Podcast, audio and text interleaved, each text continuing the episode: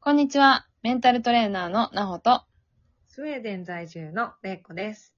こちらでは私たちブレイクタイムシスターズが日々のモヤモヤがふわっと軽くなる tips を楽しくお届けしています。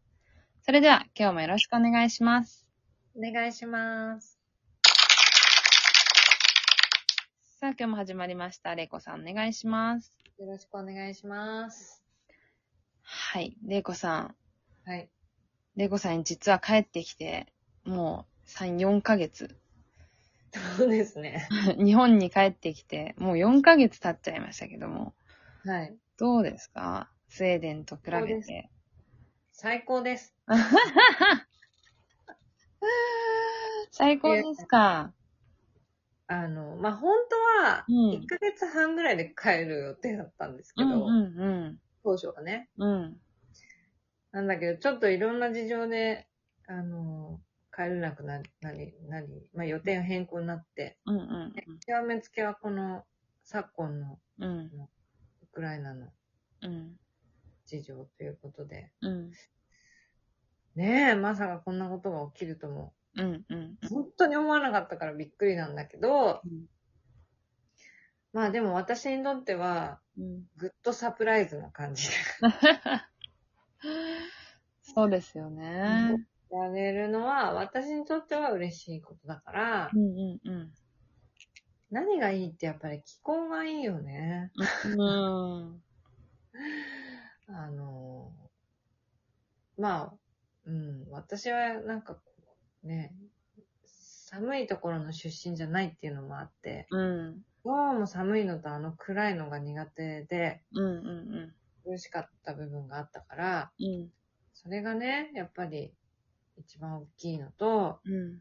あとやっぱり、ね、慣れ親しんだ友人たちにはすぐ会えるしさ、そうですね。確かに。ね、それに、あの、慣れ親しんだ場所、うん。いられるっていうこともすごい、すごいね、うん。やっぱり、うん、やっぱ、うん、慣れ親しんだ場所でうん好きな仲間に会えるっていうことのうん幸せさ。うんうんまあ、噛み締めてる。あと、やっぱりご飯が美味しい。うん。うん。最高ですよ、日本は。本当に。確かに。そう考えると。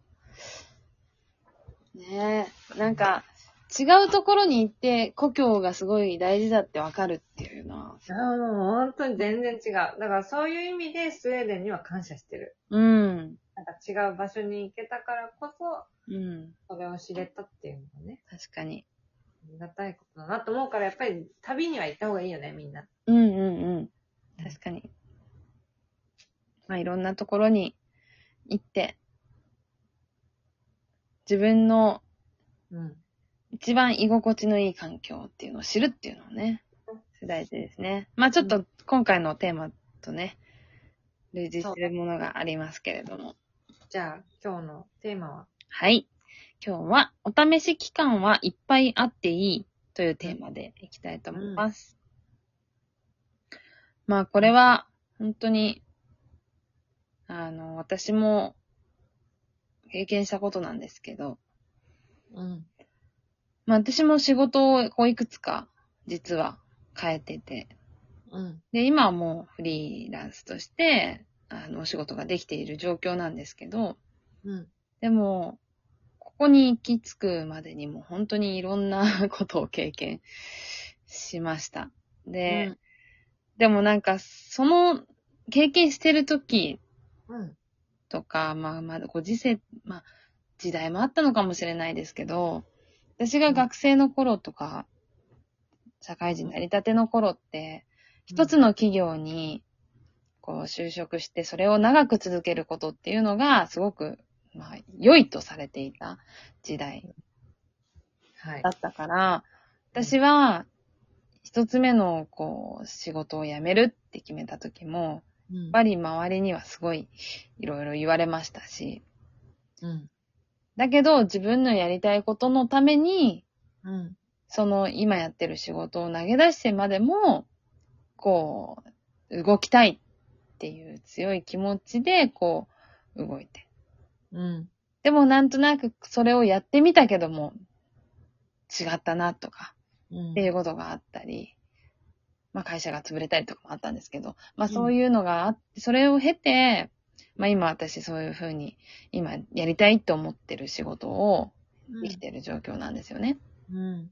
で、なんか、その当時は、やっぱそういう時代もあって、うん。なんとなく自分の行動に対して、すごくこう、多い目をかい感じてたような気がするんですよね。うん。なんか、なんで一つのことが長く続けられないんだろうっていうのをすごく思ってたんですけど、でも今思えば、ちょっと遠回りしたかもしれないですけど、いろんなことをやって、自分のやりたいことを見つけられているのであれば、うん。別に仕事だってなんだって、こう、なんか、たくさん経験した方がいいなって思ったの違うことを。うん。うんその違うことを経験することで自分の特性が分かったりとか、うん。自分の好きなことがうん。さらに分かったりとかってういんうことにつながると思うんですよね。ううん。ん。あと自分のさ、うん。苦手なこととか、うん。これは私このスタイルダメなんだとかっていうのも気づかない。うん。気づきましたね。。うん。